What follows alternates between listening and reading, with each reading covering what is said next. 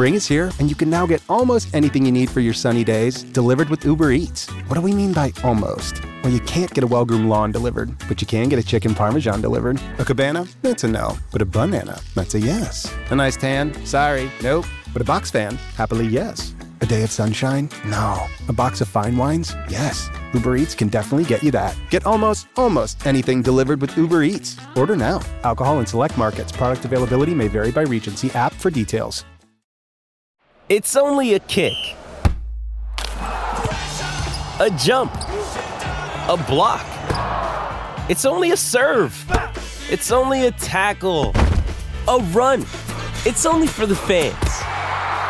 After all, it's only pressure. You got this. Adidas.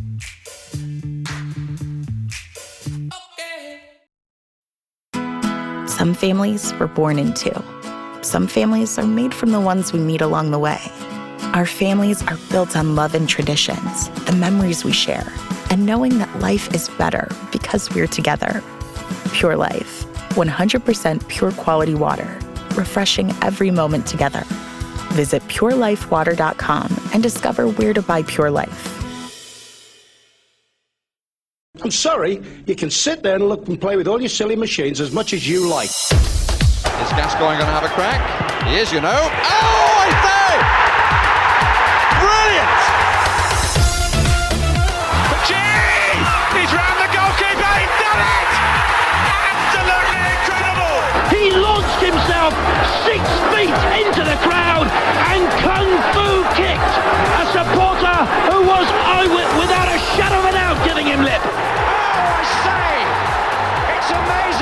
does it tame and tame and tame again. Crank up the music!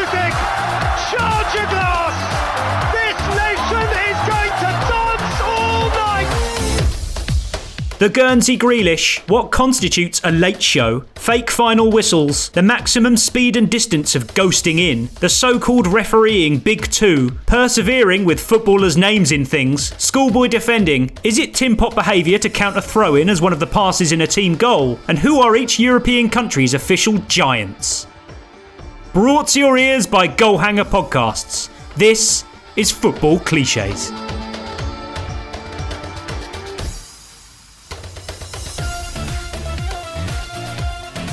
Hello, everyone, and welcome to Football Cliches. I'm Adam Hurrey. This is the adjudication panel.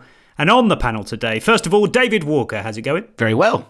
How are you? Yeah, lovely stuff. And alongside you, returning favourite from the adjudication panel, it's Nick Miller. Welcome back. Wonderful to be here. How are you finding the new era? Yes, much the same. Just trying to keep the continuity going, really. And good to have you back. Good to see you. Those that bridge hasn't been burned. At least no, no other bridges have been burned. Um, yes, it's your, it's your fifty eighth cap, your fifty eighth cliches cap, all in.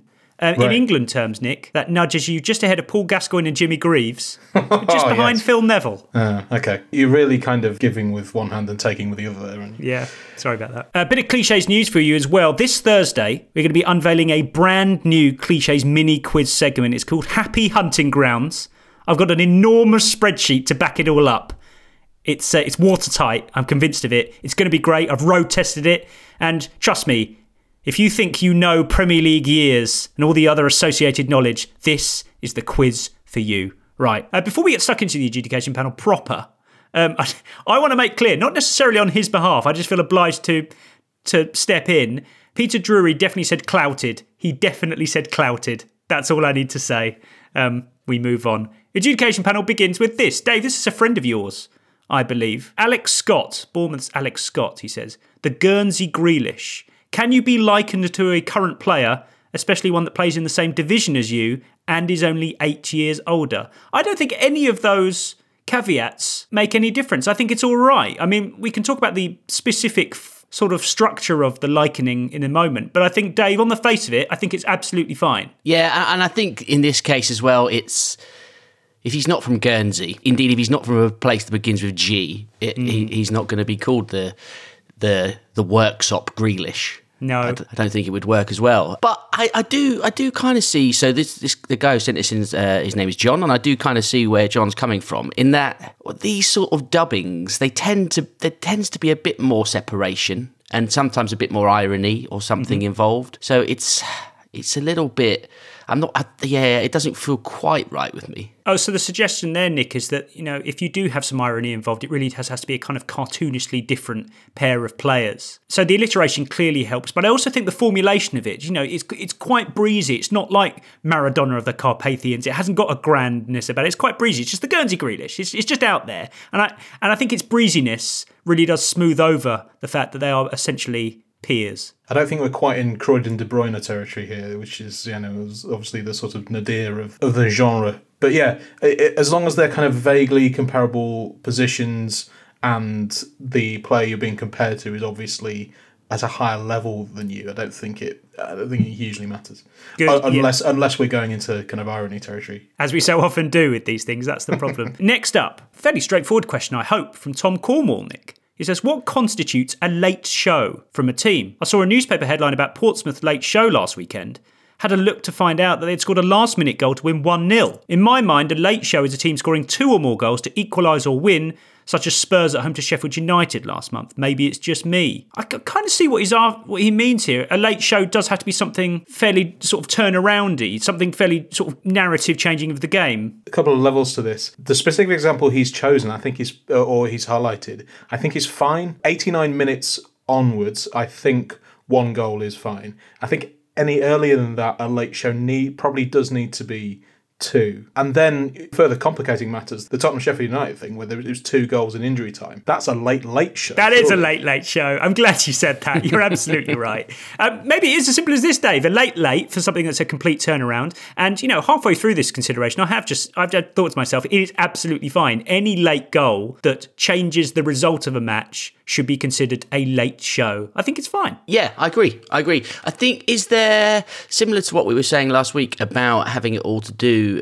and all that. Late show, is there some sort of expectation that it would happen? Like a an underdog it's not really a late show, is it? Because you weren't expected to put on the performance. I think you're onto something here. A late show can't be smash and grab. Mm a late show is something you you were basically knocking at the door and you finally got it done. You know, it's a case of the late show at the Stamford Bridge or something like that. It, yeah, I think it would be you have to have been hammering away at the opposition door for the best part of 90 minutes. Even if you hadn't been, but you let's say Manchester City, who were expected to beat Manchester United yesterday, had kind of done nothing much. Erling Haaland scored two goals in injury time to to wrap it up. Like I don't think you have to necessarily be knocking at the door, but I think you had there have to have been some pre-match expectations that you would win. Okay, that seems abs- that seems fairly solid criteria. I'm going to go with that. Speaking of nearing the final whistle, Nick, this was a curious development at Anfield on Thursday night in their Europa League tie with Toulouse. It was around the 86th minute.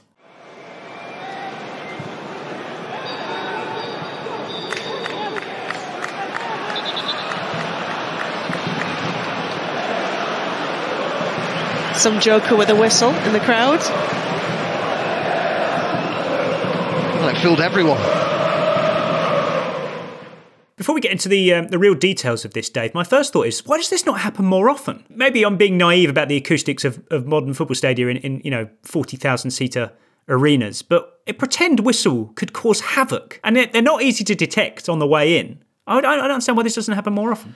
Yeah, I've often thought that because you, you occasionally hear somebody trying to do it with their you know fingers in their mouth whistle, which is ridiculous. just absurd. And as you say, getting a whistle into a stadium not much of an issue, I don't think. I think the fact that Liverpool were four one up helped matters here. Although it's the 86th minute, they've gone early there it, the fact it was quiet, it, there wasn't much going on. I mean, if you, you, you couldn't get away with this in like a pulsating game on a knife edge. In, no, you just get beaten minute. up. You get beaten up by the person next no, but to you. I don't think the, no, but nobody would hear it. Whistle, but nobody yeah. else would hear it as well. Yeah. Like the fact that it was quiet, everyone heard, and, and and it's the clap for me. The person who who stood up to applaud. the way that the clap petered out, Nick, was so good. It's like, oh, what have I done? I'm trying to style it out, but um... it's like someone clapping at the wrong bit in a speech, at a wedding or something. They start on their own, and just no one else joins in with them. Nick, do you think they just the blower of the whistle has just bottled it here? They've gone too early. They had this great idea in mind, and they've just bottled it. What is the the aim here? What what, what is the what is the prankster kind of to stop a football to? game just by your own means? Right. Okay. That's the. I'm not surprised. That's a huge appeal. Surely, is the it power you wield there? I think. Yeah. Uh, I mean, if I was in that situation, I'd be. I mean, I, I would bottle it, but also I'd be too nervous about getting the the like the the, the pattern right. Got to be very clear. Peep, peep, peep. Let's analyse the technique, shall we? Because I'm glad Yeah. you raised that. Because I want I think I think they got it quite quite right. I, I'm Yeah, quite I- happy with the delivery of it.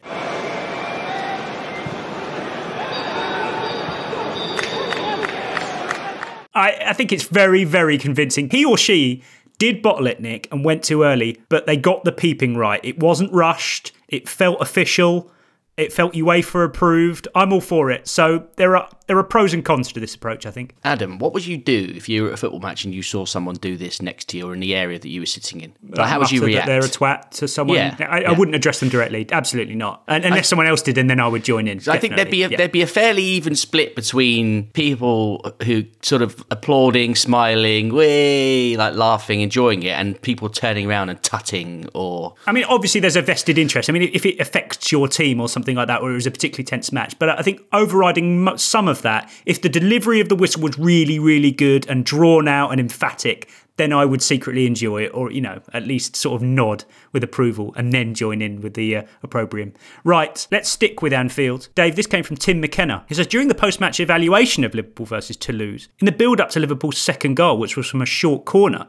Joe Cole said Trent Alexander Arnold had ghosted into an area which was about 20 yards from goal. A couple of problems with this for me, he says. One, Trent Alexander Arnold barely moves, he walks a few steps. Walking does not a ghosting make.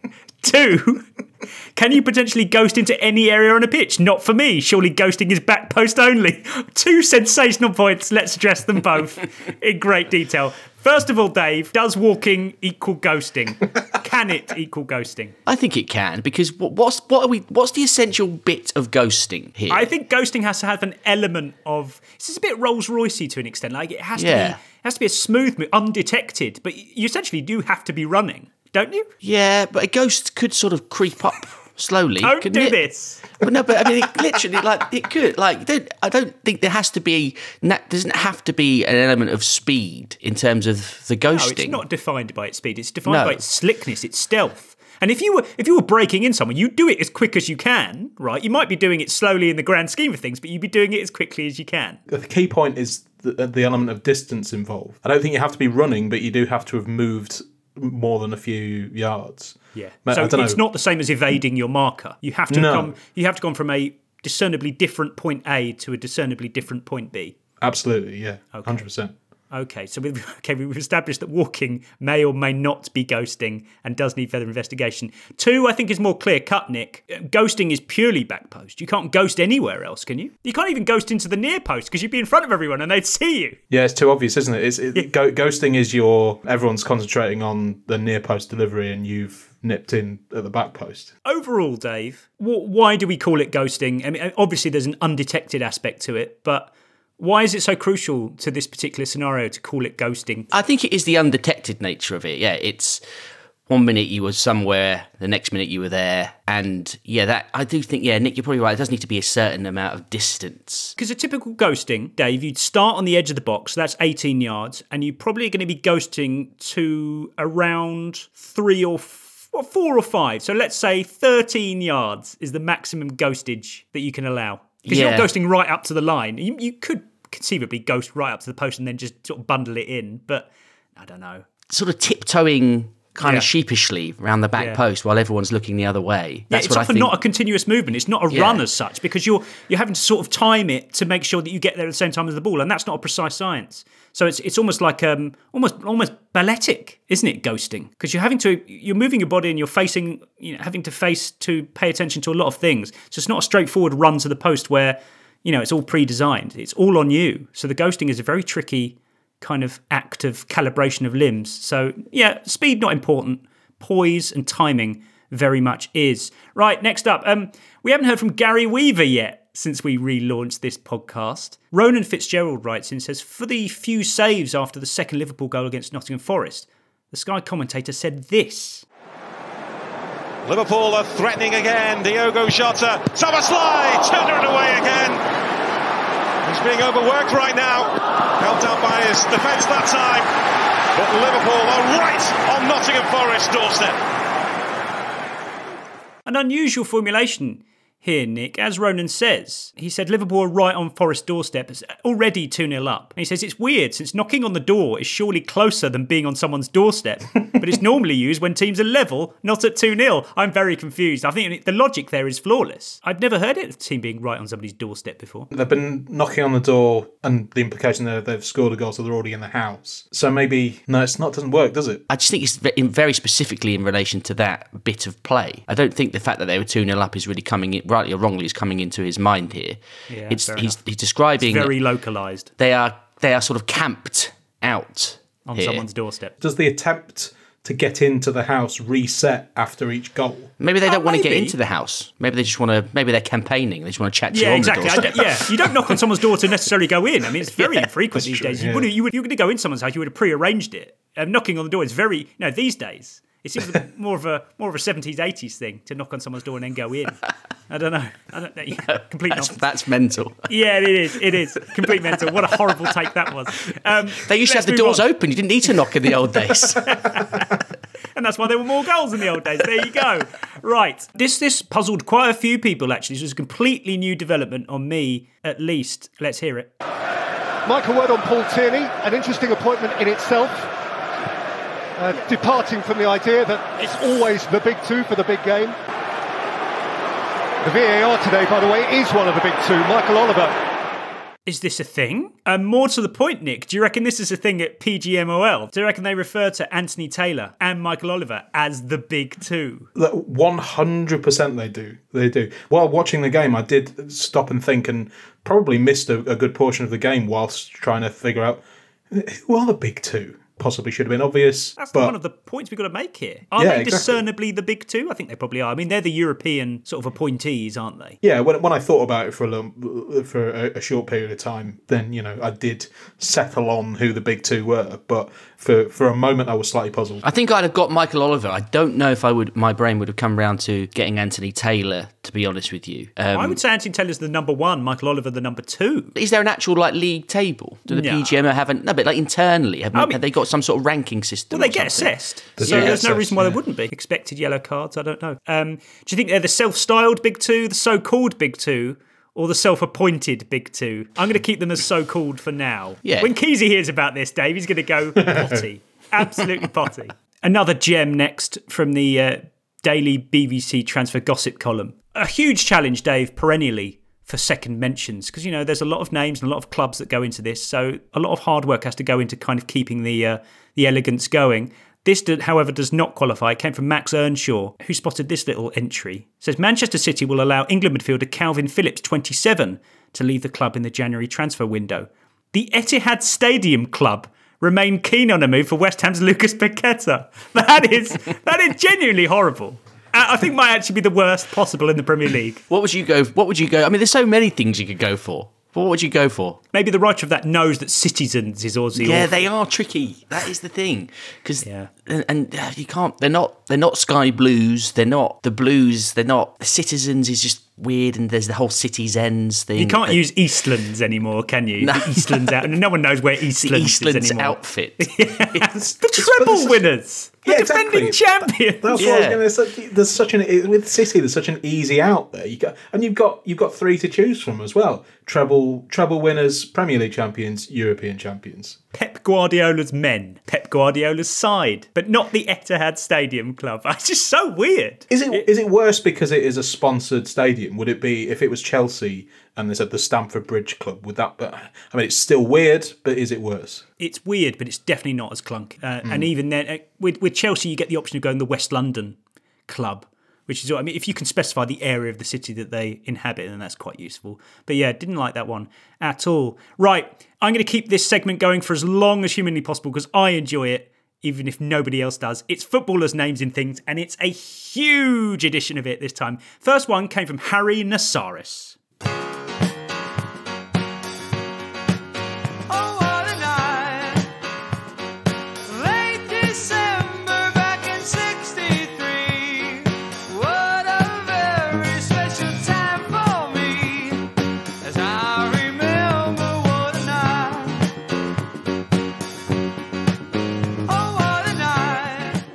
Just had a thought, says Harry. Do you think in the Four Seasons song, when they sing about what a night it was in late December back in 1963, they were referring to the Boxing Day results?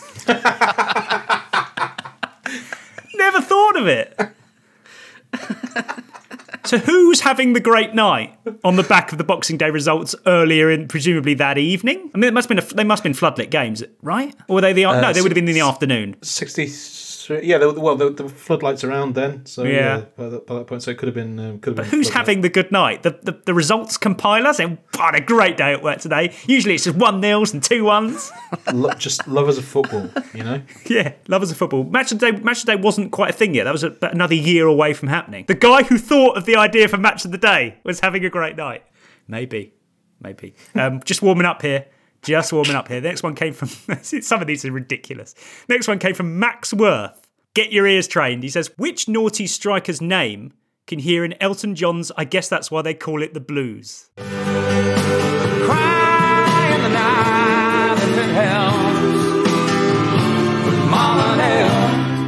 Any idea? Play it one more time. I'll help you out. The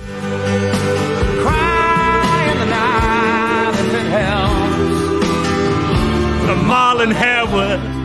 I did think, I, I thought, is it Marlon? Hel- No, but there's no second. Se- ah, yeah. Should have guessed. What a what a victory that would have been. What an incredible spot that would have been. This Um, is th- this is pushing it really. That's funny though. And yes, I agree. It's ridiculous. It doesn't quite work. But from now on, this is what I'm going to sing every time I hear this song. And that's enough for me. Life changing. This does get better. I promise. Next up, Tom Olver. On the subject of footballers' names in things, he says, Did you know that a former Premier League and Jamaica striker appears in Radiohead's Planet Telex?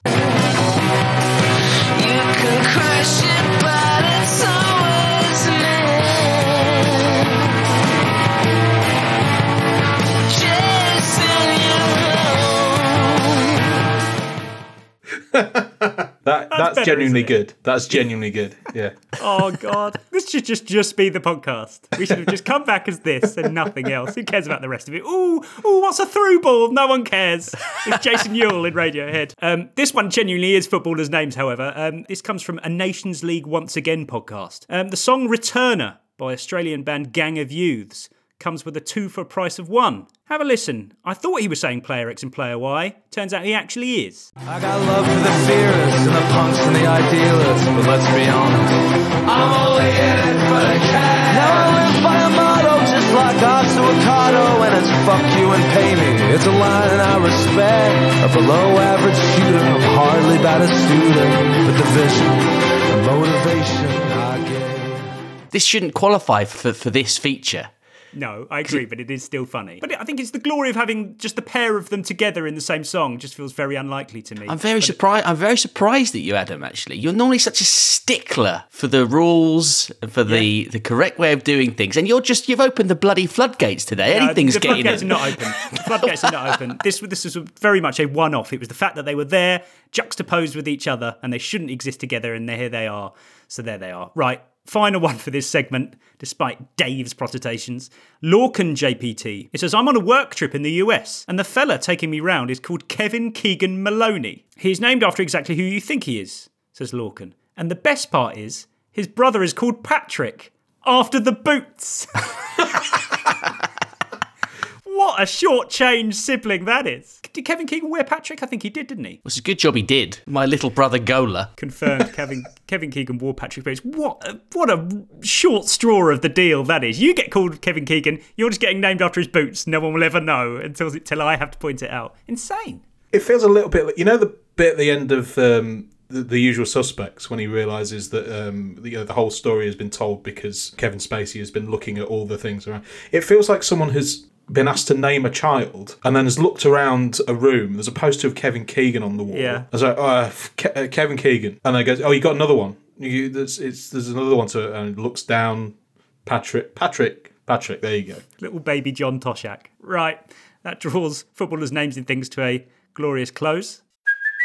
Hey, it's Kaley Cuoco for Priceline. Ready to go to your happy place for a happy price? Well, why didn't you say so? Just download the Priceline app right now and save up to 60% on hotels. So, whether it's Cousin Kevin's Kazoo concert in Kansas City, go Kevin, or Becky's Bachelorette Bash in Bermuda, you never have to miss a trip ever again. So, download the Priceline app today. Your savings are waiting.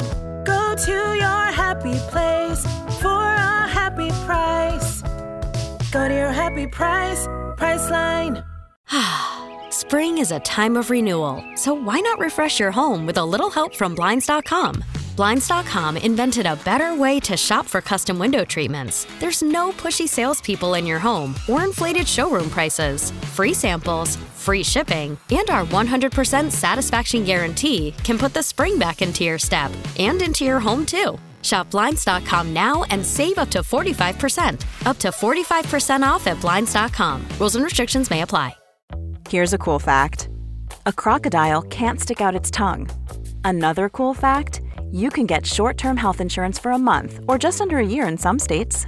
United Healthcare short term insurance plans are designed for people who are between jobs, coming off their parents' plan, or turning a side hustle into a full time gig. Underwritten by Golden Rule Insurance Company, they offer flexible, budget friendly coverage with access to a nationwide network of doctors and hospitals. Get more cool facts about United Healthcare short term plans at uh1.com.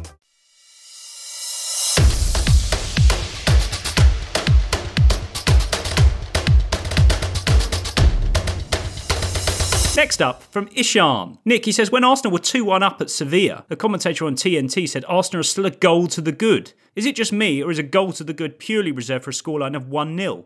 Can you use that phrase when up by one in any scoreline? Surely you wouldn't use it for, say, 4 3. And we've got to be a pretty hard line about this, haven't we, Nick? It's 1 0 and that's it.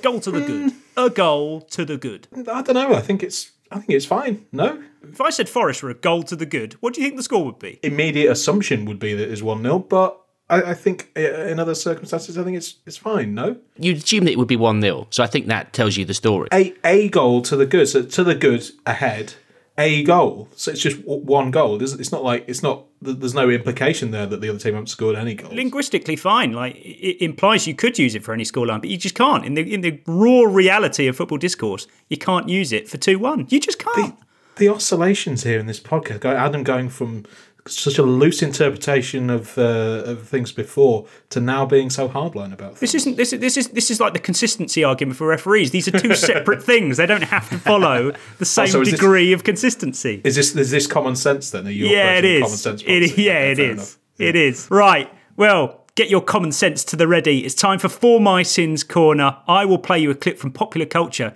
You have to tell me when the immortal words For My Sins are about to be uttered. Nick, you've had a while away from this, but Dave, I can tell you, is not in good form. This might be the best time to play him. Here we go. BBC Radio 2, 10 to the top. Contestant number two on 10 to the top today is in Northampton. He is John White. Morning, John. Morning, Gary. How are you? I'm fine. You having a good day? Yeah, not bad, thanks. Not bad. Good. Uh, you're a massive supporter of Northampton Town FC, which you call a life Yeah, sentence. For my sins. For my sins. Oh, come on, come on. Season ticket for almost 50 years now, so uh, certainly can't be classed as a glory boy. I kept it simple, and that played into Dave's hands because he Come on. Fair play. It's been a while. Dave. How does it feel? It does feel great. I feel like a weight's been lifted. When Northampton was mentioned, I thought, well, that, that's that's going to be it. But no, that would be too obvious. And then it, there's even a he even he kind of says foot just before he says for my sins, and even then I thought, no, ha- hang on, he's Adam's done this deliberately. This isn't going to be it. This is he's going to say something else. Christ, overthinking things. Sometimes we just go route one, and the uh, the purists don't like it. But there we go. Dave has one on the board. Not that there is a board. We do this quite informally, but good to have you back in form anyway. Next up came from Chris Evans. Davey says, just seen the Salford manager say that the goals his team conceded were schoolboy goals. Have you guys ever covered what type of goal is the most schoolboy to concede? And what even is a schoolboy goal? So we have two we have two ways of approaching this, Dave. You could you could pick the goal that most commonly occurred while you were playing actual schoolboy football, or the goal that happens in elite level football that is most likely to be described as schoolboy. Um, I'll go with the former first, just to set the scene. Um, I would say a goal that's scored when you're not facing the ball as the opposition goalkeeper kicks it upfield. Then you're all chasing the ball because you have no idea of, of structure and shape at the age of seven. Then so you're all bunching, and then you leave the opposition striker with the freedom of the recreation ground to run through and score past the goalkeeper whose shirt is too big. I'm so happy this has got suggested today because on Sunday, yesterday as we record, very strangely, this doesn't normally happen. There was a schoolboys match on the next pitch to ours when we were playing Yeah. Sunday League. I think they, they looked like they would, I'd say under 16s, I reckon, 15s, it's about 15, maybe 14, 15. And the goal you've just described happened within about a minute of the kickoff. We just sort of turned, we, we, we were kind of getting ready for our match, and then someone turned around and we looked, oh, he's going to score. He, there was just there was just there was just a kid running. Somehow he just had the whole half to himself and and slotted it past the keeper, um, who didn't look like a keeper. On the flip side, for what you've just said, um, on our on our game, we did concede a few goals, which I would class as schoolboy. In that the most common scenario that I would describe that is, is a huge kick from the keeper, completely miss the header, let it bounce, and then they go through and score. You know, if we boil this down, Nick, to schoolboy defending, which obviously causes schoolboy goals, uh, what is schoolboy defending? So it's sort of hesitancy. A lack of communication, I Yeah. think. Uh, letting it, ba- as he said, letting it bounce is a key Mm. element to it. The third goal Forest conceded to Liverpool yesterday was was schoolboy because it involved the keeper coming out of the area and possibly not adequately communicating with the defender, and then both leaving it to each other. I don't know if that would be described as a schoolboy error by a by a pundit. I think that I think it's it's too calamitous. It's yeah, too slapstick maybe. Yeah, maybe. yeah. It's not because then you're being harsh to schoolboys when schoolboys are just naive, but they're not. They don't make rash decisions, do they? It's important, important sweet spot to find. Chris Evans, we've got no closer to help you, but we, we one day, one day. Right, let's stick with Sunday League. Joe Wheeler writes in. Dave says um, our Sunday League team have just been having a post-match pub debate that we need, need a panel decision on. It concerns buying and selling between players and the referee. Player can buy a foul, but the referee can equally be accused of he's bought the foul there. Ostensibly, this is the same scenario. So who's doing the actual buying here? And who's doing the selling, if anyone? We would appreciate your expertise here. So players can buy fouls, Dave. Players buy, buy fouls by what? Sort of sticking the leg out as they go as they go past. Is that is that the classic act of buying a foul? Yeah, or just like backing Waiting into a, backing into a defender and wait. Yeah, waiting for a slight bit of contact to go down, just dribbling aimlessly out of play towards a touchline, but sort of looking over your shoulder, waiting for the for a tackle to come. You know, a slight bit of physical presence to come in, and then you go down and like clutch the ball. So obviously, Nick, we're talking about two different senses of the word here. I never really thought about the transaction involved in this first example of a player buying a foul, which is essentially the transaction is that they're kind of inviting the foul to happen. They're saying, yes, that looks good, I'll take it. So that's the buying of the foul. The other one, the referee being accused of buying the foul. So they've been hoodwinked, they've bought it. In the same sense you say, I'm not buying that. They've bought it. They've been done. That's more of a dive issue, isn't it? Yeah, you fooled that- the referee and he's bought it. yeah. Yeah. Exactly. So they, yeah, it does work. Um, so the two can coexist, Joe Wheeler, quite comfortably. What sort of things can you sell in football, Dave? You can sell a dummy. Yeah, or you can sell yourself. You shouldn't do it, but people often don't sell yourself. You've gone in and you've Oh, I see. yeah, you've gone into yeah, rash. going in, yeah, going in too early for a tackle. New managers' philosophies, Nick, need players to buy in. Yeah, uh, and- and also managers can sell the idea of you know player X playing on the left instead of the right or whatever. But the players might not be sold on it. Exactly. And that's when and that's when they lose the dressing room. Go back to the original question though. I am I am intrigued about who's doing the buying here. Is one harder than the other? Is buying a foul if you're a player is that easier than Yeah. doing something that Yeah. the referee buys from you? Because buying a foul is pretty much always an actual foul. It's just you've you've basically just engineered the situation to happen, and then the defender's reaction usually, "Oh bollocks!" Like I did, wish I hadn't done that. Whereas, you know, referee buying a dive is essentially cheating. So, um, and you have to get that right, otherwise you might get booked. So, I mean, and it also would never happen these days because of VAR. So, so a dying art, the referee buying fouls. Um, Joe Wheeler, I hope we've solved that one for you. Right. Alex Odlin. Uh, I mean, this again a fascinating debate that we may never have otherwise had. Nick, he says, "I hate to dob in my own club to the adjudication panel, but here's this is a tweet from Scunthorpe United." About a great goal by Tyler Denton. The Irons' third goal on Tuesday, they wrote, was a superb team effort with no fewer than 21 passes. Good.